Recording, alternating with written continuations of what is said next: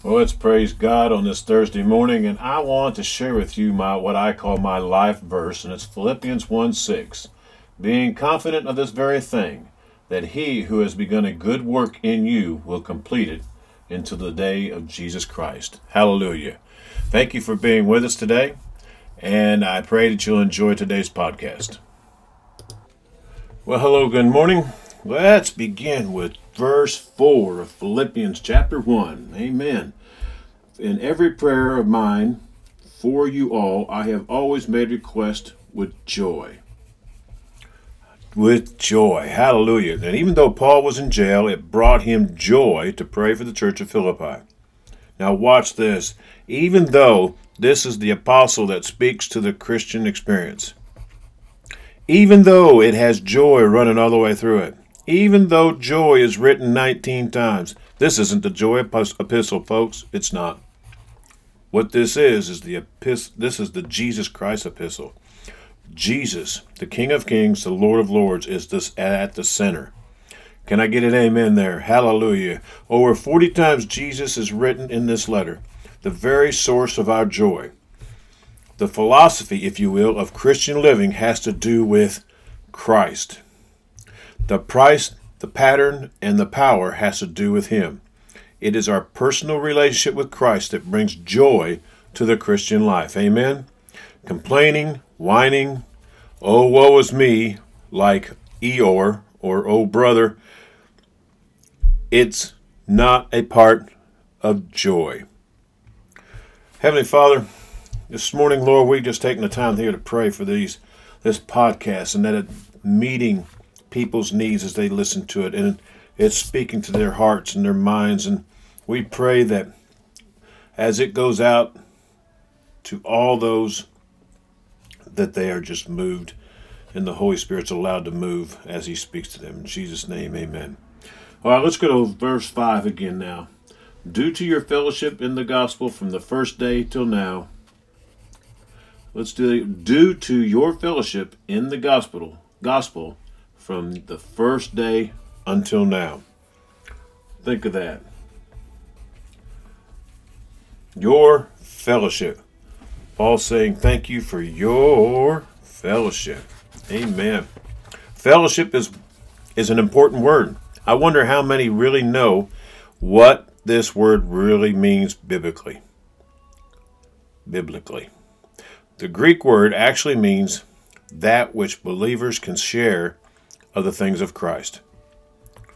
For your communication or for your support, one translation uses for your participation. Due to your fellowship in the gospel from the first day until now. That's the verse again. Give you three elements that you have you have to do with that fellowship give you three elements that have to do with that fellowship. Well, here's number one. Spiritual communication, sharing the things of Christ, sharing the great truths of Christ. Jesus saves, Jesus heals, Jesus baptizes in the Holy Spirit, and Jesus is coming again. Amen.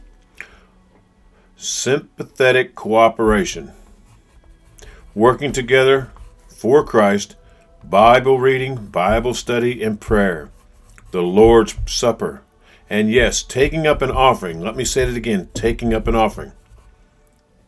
It's sweet communication. Paul communicated, communicated the gospel they shared in cooperation.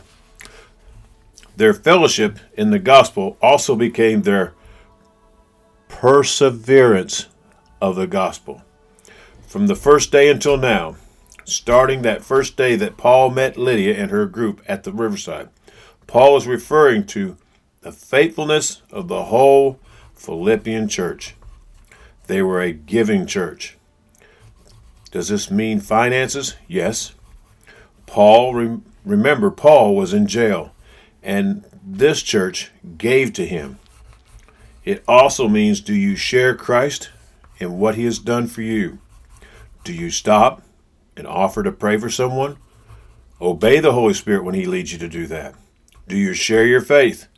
Do you share Jesus? So let me ask how many of you that watch our broadcast, that listen to his podcast? Have you benefited from them? God has spoken through us, and you've received.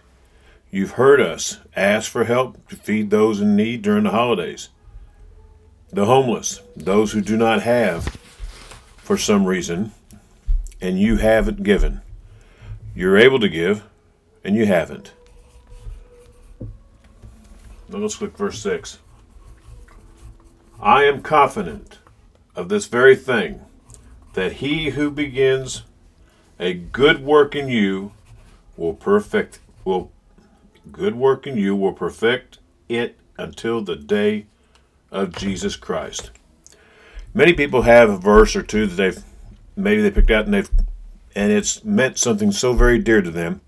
And they, I that verse I just read, verse 6, 1 Corinthians chapter 1 verse 6 is my life verse. When God gave me this verse, how many times I've read this before, but God knew I needed that at that specific time. Being confident. These these two words are used causally the way they are they are used. Many, meaning it would be used since I am confident of this very thing. Paul knew what he was talking about. Paul was saying he is fully and firmly convinced he was a man who had no, no doubt whatsoever.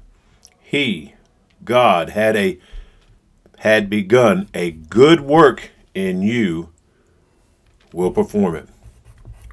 So what's the word perform mean in this verse? Gaze close at that word, perform. That word means to carry through. Carry through. God will carry through with what he began in you. That is God's promise to us. That is God's promise to us, folks. He will carry through and He will perform it. Amen. If you're a born again child of God and He's called you to do a work, and He will, through the Holy Spirit, carry through, carry it through. In other words, like they say, get her done. He will get it done. It matters not if He called you to be a minister, a preacher, an evangelist, to teach Sunday school class. Your calling could be on your job, witnessing to homeless person on the street, or waiting at a bus stop. My prayer is that the Holy Spirit has spoken to you, to you today. And I said, This is my life verse. Being confident this very thing, that He who has begun a good work in you will complete it until this very day. He began a work when he called me to ministry. He began a work when he called Keely and I together. He began a work as we've been using podcasts and been using the internet and using Facebook and using YouTube.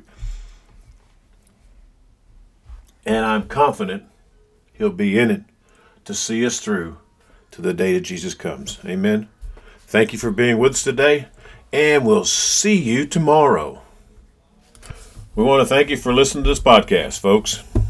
Uh, be with us every day, and I know you'll be blessed. Again, our phone number is 878 348 5009. That's 878 348 5009, and our email address is pastorwallybeck at gmail.com. Look forward to hearing from you. We're available 24 hours a day, seven days a week. Amen.